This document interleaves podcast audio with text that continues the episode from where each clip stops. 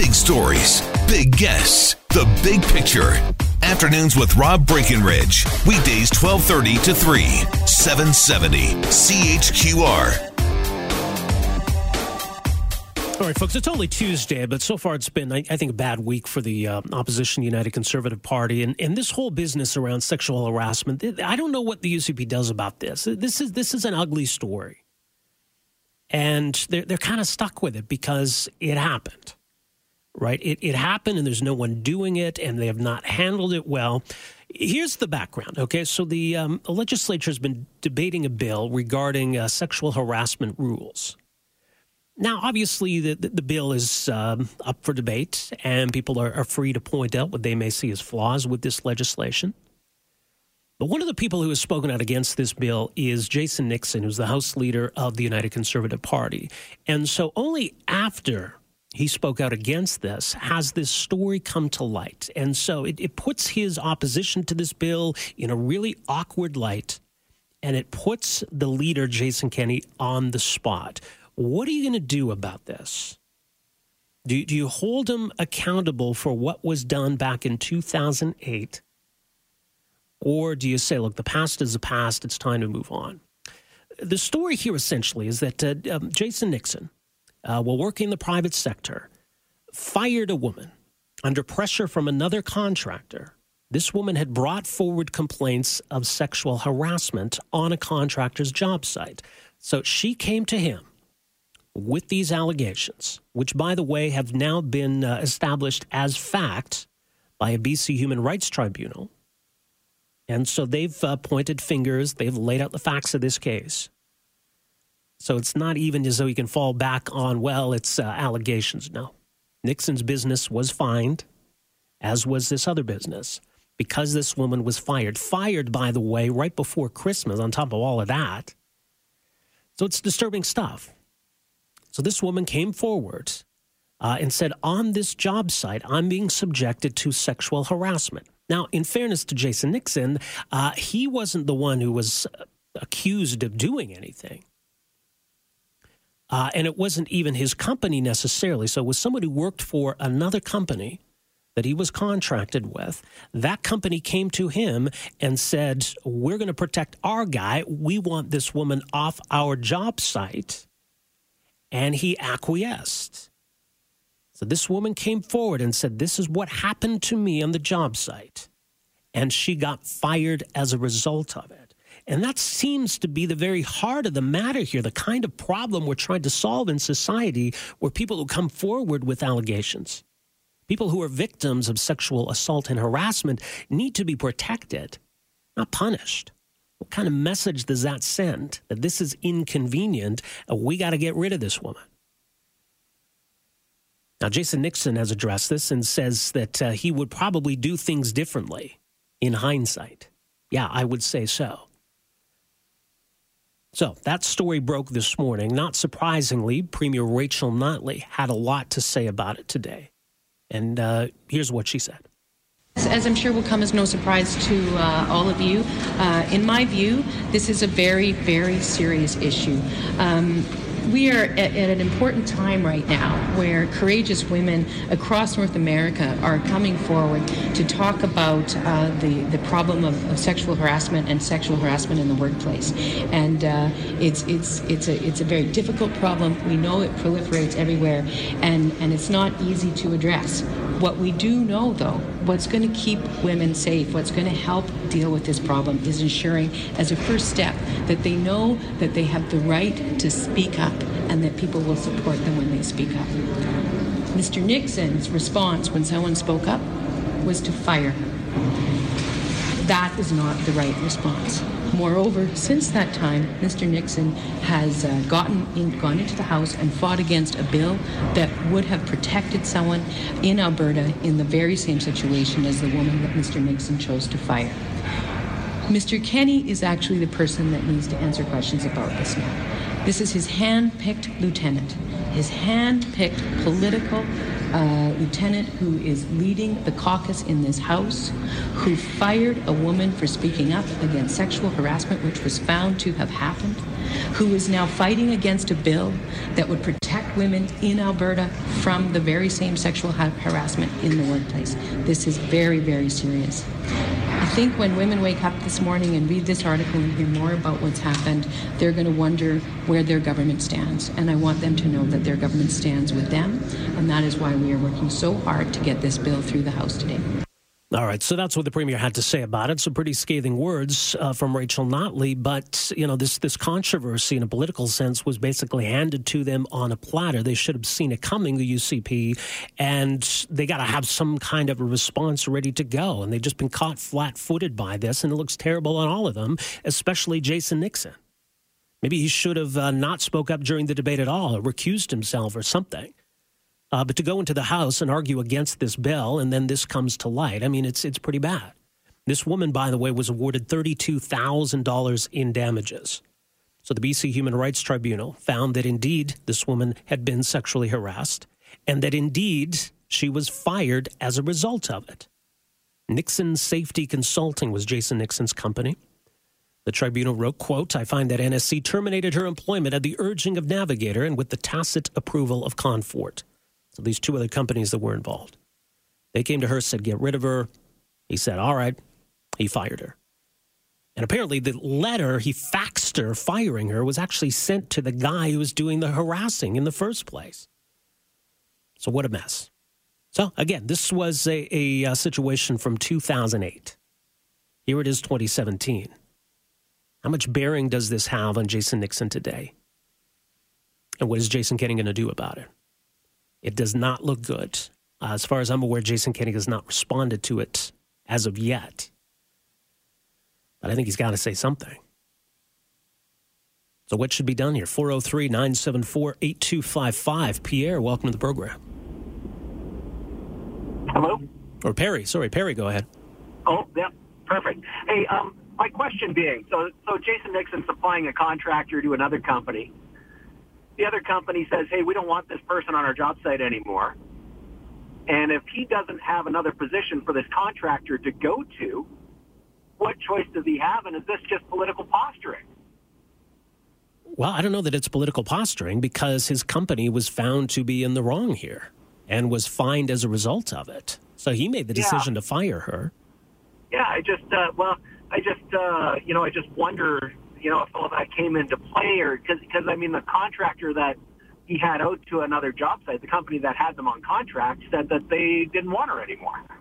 So, right, you know, she was just, accusing I, their guy. She was accusing their guy of sexual harassment, uh, and yeah. so yeah, rather than than deal with that guy, they told Nixon to get rid of her, and and he acquiesced right. to it. So he was the yeah. one who fired her because she worked for him.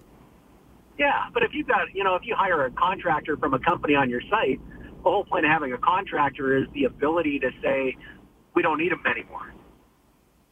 So if they go to him and say, hey, we don't need this contractor anymore, um, and he doesn't have another position for her, I, you know, I just, I, I, it's a little more complicated than what it appears on the surface to me anyway. Well, I don't know because we're we're talking about the findings of this tribunal and what happened right. and the fact that this woman who was a victim was fired because she spoke out. I mean, there, there's yeah. no getting around that fact. Absolutely. So obviously, the, the answer was not to fire her. The answer was to deal with the guy who was acting like a jackass, and that didn't happen. And he's Absolutely. a part of this, so there, there's no escaping that. I, I, I, I agree wholeheartedly. I just think it falls more so on the company that had this person on uh, on their job site.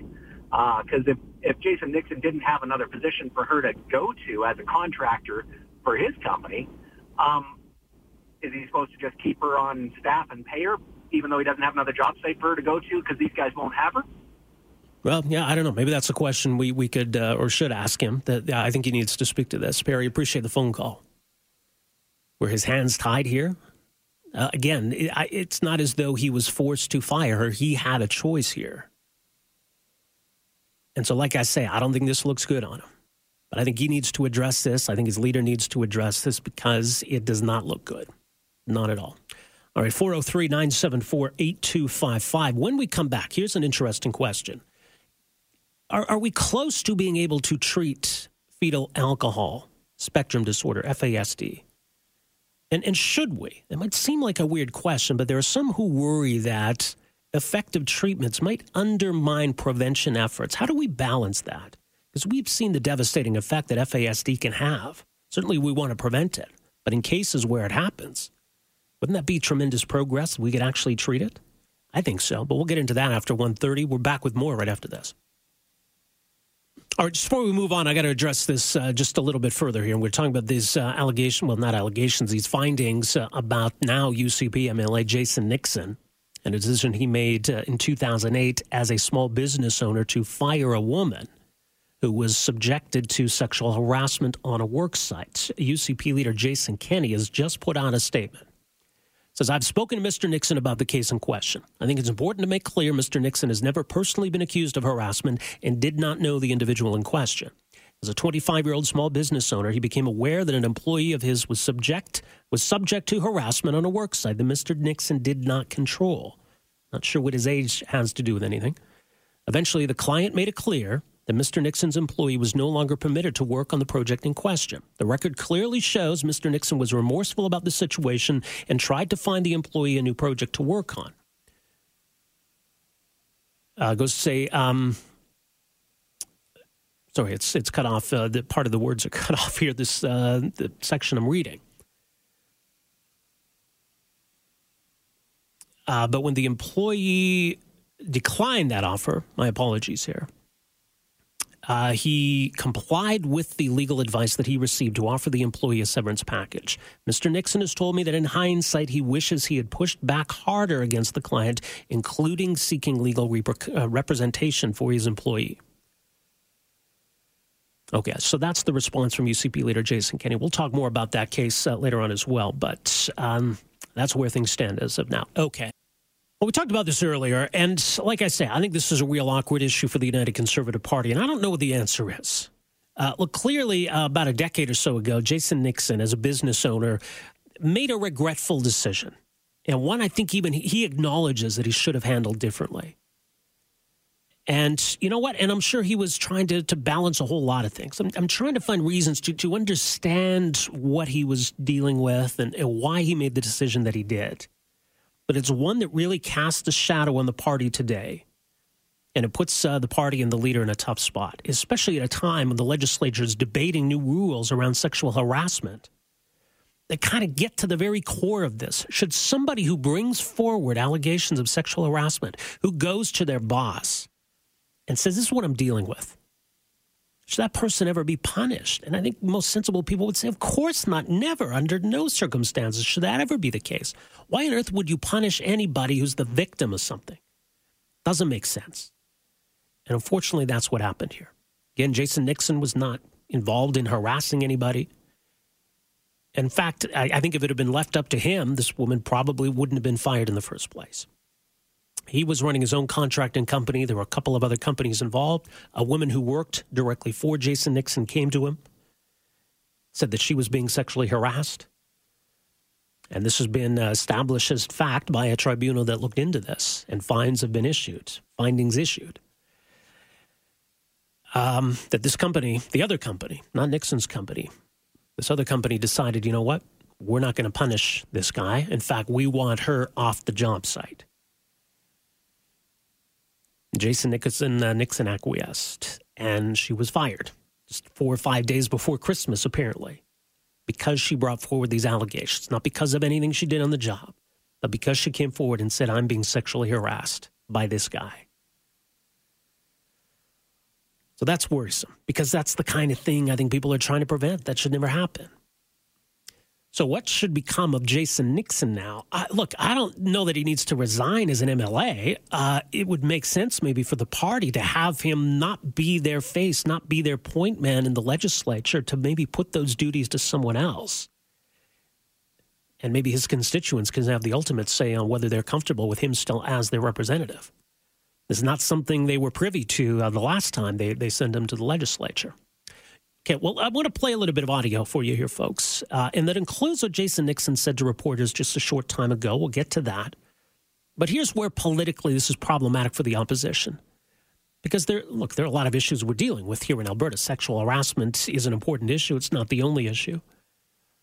But I think it's going to be tough for uh, Jason Nixon to, to get past this, as evidenced by what happened in the House this afternoon. This government will hike the carbon tax by 50% on Albertans. That means that it will again cost families more to heat their homes, again cost families more to fill up their cars, and again cost families more to buy their groceries. In return, not a single pipeline opponent is being moved from no to yes, but Albertans' bills are moving from high to higher. To the Premier, given the frail economy, why is it that you are raising the carbon tax right now? The Honourable Premier.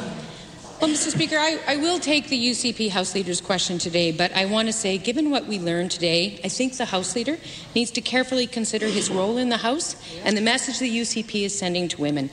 Instead of defending a woman who complained to him about sexual harassment, two days later, he fired her. This is not an allegation, this is a finding of fact, Mr. Speaker. Even more troubling today, we've, we've learned that Jason Kenney, UCP leader, is defending this action. To all women across Alberta, I say I'm very deeply sorry that this is happening amongst the leadership in this province. I will, however, also say that all this government on this side of the House will stand for women's rights and for their right to be protected in their workplace. Okay. Well, yeah, I mean, and that sounds serious. This is an issue. Maybe, I mean, 2008 wasn't that long ago. It would be a stretch to say that somehow we view this differently now than we did then. I think we should have taken it seriously then. Obviously, we've had a lot of news lately. That kind of illustrates the extent and the scope of the problem of why we need to, to, to deal with it. So, yeah, this looks really bad.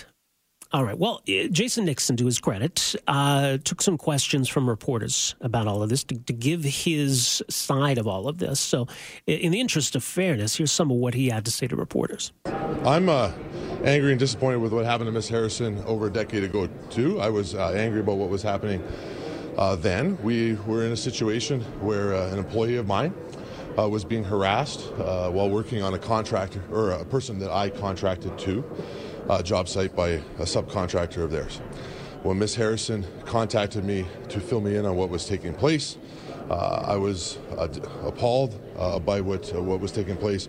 I was disappointed. I knew that it was wrong then, as I do now. Uh, she should not have been being harassed, and I don't. I think it's very important to recognize what Miss Harrison uh, went through. We were focused at that time on trying to make sure Miss Harrison was safe, to make sure that we understood what was taking place on a job site that was in another province and several hundred kilometers away from where I was. A job site that I had not been at and did not have a, a uh, any interaction with, so I needed to dispatch some uh, and find out some facts. Uh, during that process, uh, we tried to create a situation where it became apparent that our client was not going to deal with their subcontractor. Uh, that we tried to create a situation where Miss Harrison would be safe on the job, that she was comfortable with, and that would she would not be interacting with, with this individual. Uh, along the way, our client made a decision that uh, they did not want Miss Harrison on uh, that job no more. Uh, and we, we and I, as the leader of our organization, made a mistake at that point. Uh, I became uh, focused on trying to make sure that Ms. Harrison was uh, either going to be able to be employed uh, by us elsewhere or at least appropriately compensated for what she had been through. And we became more focused on the human resources side of that aspect uh, than on what I should have been focused on, now with the benefit of hindsight and experience. and that is the fact I, I believe I should have pushed back very hard on my client at that point made it clear that they had a responsibility to, to deal with this. And I probably should have terminated my relationship uh, with that client uh, at that point. But you didn't. But I didn't. No. You fired her. Well, we we we ran. We, it sounds like a ton no, of excuses we, here, Jason. There's there's no. Basically, you had a choice. You could have made the choice to fight for her or fire her, and you fired her. And now every day in the House, you tell the Premier, stand up for your people. How do you we, do that in the House every day now? We, you had one employee in one department, and rather than stand up for her, you fired her. We stood up for Ms. Harrison the moment that she contacted me and let me know what was taking place. Uh, we went straight to our client. We said, What is going on here? We demanded an investigation.